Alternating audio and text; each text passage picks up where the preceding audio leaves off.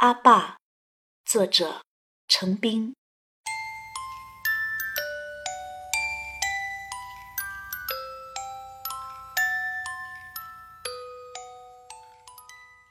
在我们村，对于父亲的称谓有两种：年纪比我小的都喊爸爸，从我这个年龄往上都喊阿爸。时至今日，这种奇怪的现象依旧存在。村里的小孩子都喊爸爸，我却喊阿爸。不过，我觉得还是喊阿爸更亲切。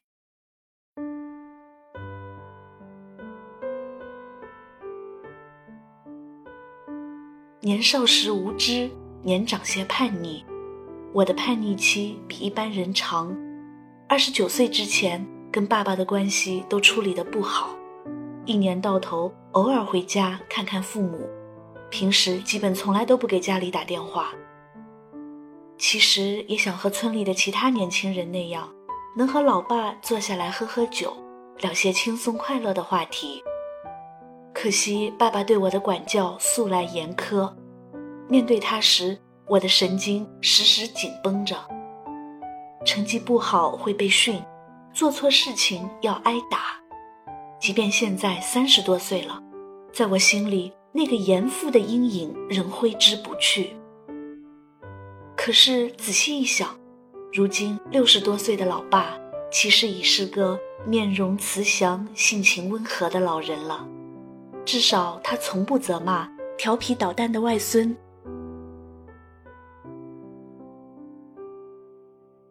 阿爸，声音轻微凄苦。那天小学六年级的我，第一次听到爸爸这样喊爷爷。只见爸爸径直上前，抱住了躺在病床上的爷爷，呜呜地哭了起来。那时，爷爷被某三流医院。误诊为尿毒症，用了不当的治疗方法，搞得人骨瘦如柴。回想起来，那个对长辈冷淡，连跟长辈说话都不带称谓的爸爸，情急之下竟是那样失态。我知道，爸爸幼时缺少父母的关爱，懂事比较早，情感的表达上欠缺一些。我也知道。对于幼年缺爱，爸爸的内心其实是有怨恨的。这个不能怪他。心理学家说，幼年的记忆会影响人的一生。但是这也不能怪爷爷奶奶。那个年代，连吃饭都成问题，谁还有闲暇体贴下一代呢？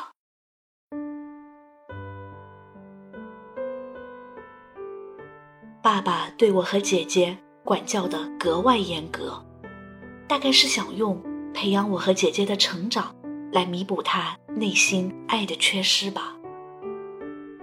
他一直敦促我们学习，书能读到什么程度，尽量让读到什么程度。成绩不好他就生气，成绩好他也不夸赞，而是喝着酒说一句：“不要稀稀拉拉。”不要放松。说实话，我真的受不了爸爸这样严格。印象里，我从来都没有让他满意过。我和爸爸的关系总是处理的不好，大多是因为他太执着，而我每次都达不到他的要求。唉，有时候真想放弃了。干嘛要做给他看？可不可以随性一点？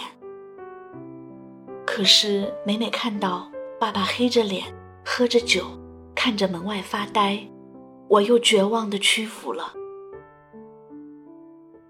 上了大学，偶尔回家，每次见到爸爸，总怕他突然问起读书的事情，因为我大学里没有拿过奖学金。于是难得的见面，我都像见到陌生大叔一样，喊一声“阿爸”。然后赶紧闪人。很多年以后，一想起那时自己故意和爸爸保持距离，我就无比后悔。爸爸日复一日含辛茹苦的劳作，都是为了下一代。很多次，他披星戴月的回到家，身子摇摇晃晃，嘴里嘟嘟囔囔：“风要把我吹走了。”我知道，爸爸不是喝醉了，而是干活太累了。长夜空虚，使我怀旧事。相对念母亲。父母亲爱心，有善像碧月，怀念怎不悲莫禁，长夜空？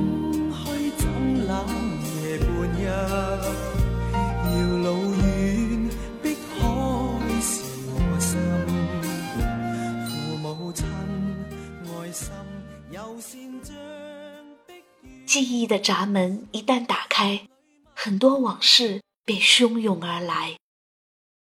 有个夏天，已经记不清是哪个月或是哪一年，大概是我选择性的在记忆里抹去了那天的一部分吧，我人生中最痛的一部分。那晚，爸爸干完活回到家，笑得很奇怪。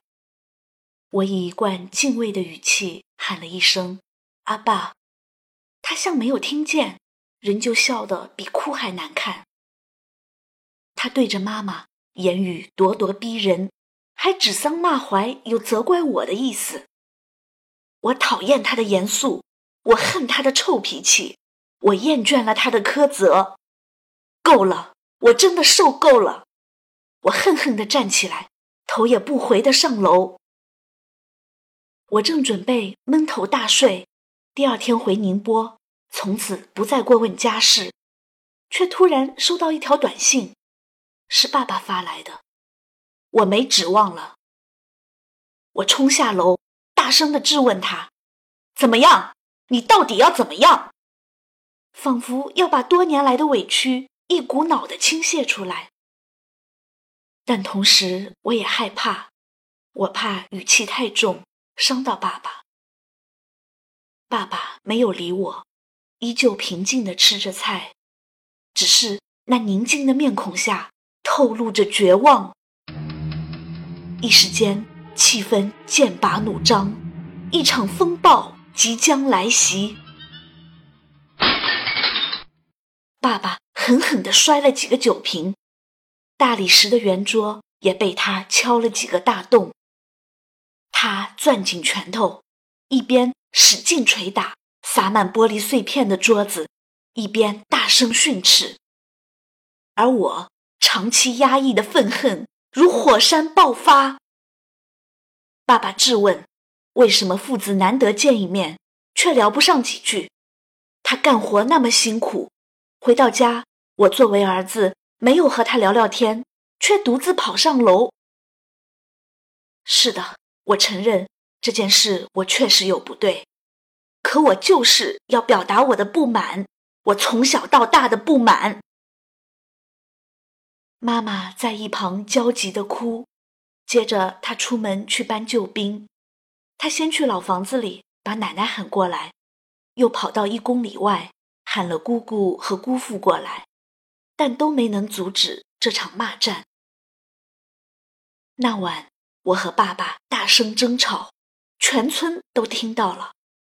爸爸神情凝重，破口大骂；我则一边歇斯底里的喊话，一边流泪，就像是个从来不会喝酒的文弱书生，突然喝醉了，发起了酒疯。如今想来，那模样真叫人忍俊不禁。是啊，一向对长辈谦恭有礼的我。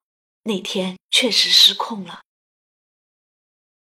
骂累了，吵够了，爸爸倒了杯酒，说：“喝了这杯酒，从此不再是父子。”疯了，一家人都疯了。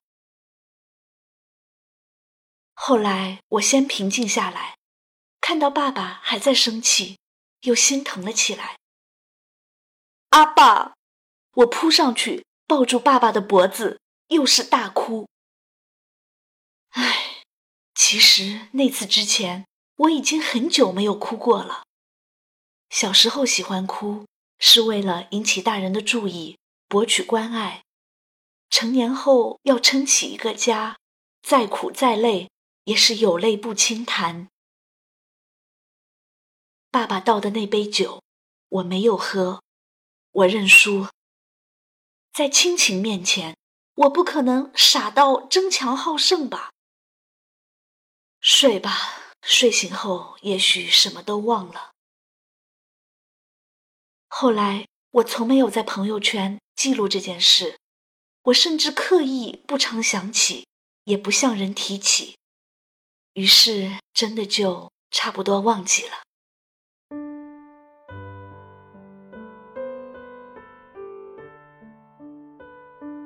光阴荏苒，爸爸一年年的老去。时间慢慢加深了他脸上的纹路，也渐渐磨平了他昔日的暴脾气。外孙玩耍的时候，他在一旁笑着看着，神情安静而又慈祥。爷爷双耳失聪，即便爸爸再喊一声“阿爸”，爷爷也听不到了。我呢？成了家，买了房，换了车，脸上仍带着舍不得褪去的稚气。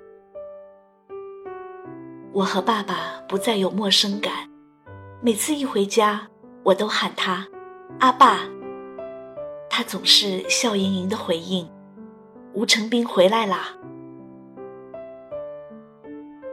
去年我们夫妻在宁波买了新房子。爸爸一直都没有来看过，直到今年才看到。一进屋，他就啧啧称赞：“蛮好的，跟叔叔家那么豪华。”哦，那没有的。我故作谦虚地说：“其实我根本就没有去过叔叔家，也不知道叔叔家怎么个豪华法。”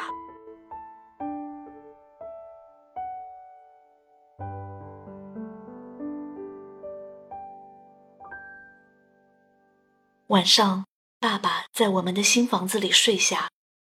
第二天，他起得很早，在屋里一边踱着步，一边抬头看，看看房子的结构和装修。阿爸，我上班去了。爸爸没有回应，却喃喃自语：“养这么一套房子不容易呀。”我笑了，好开心。上班路上。我尽力压抑着愉快的心情，其实内心早已欢呼雀跃。我终于让爸爸满意了。听说爸爸从我这里回去后，逢人就说我和姐姐都买了很好的房子，连我这个稀稀拉拉的人都买了房子了。有天我回到村里，乡亲们都问起我和姐姐买房的事。估计家人没少自豪的宣传。不知不觉写到了凌晨。最近爸爸身体不好，但又执拗的不肯去医院。天亮后，我将回老家，强行带他去看医生。嗯，我要执着一回，而且这回我要赢。手带出温暖，永远在背后。纵使啰嗦，始终关注，不懂珍惜，太内疚。仍记起温馨的一对手，始终给我照顾，未变样。理想今天终于等到，分享光辉盼做到。春风化雨暖透我的心，一生眷顾无言地送赠。しない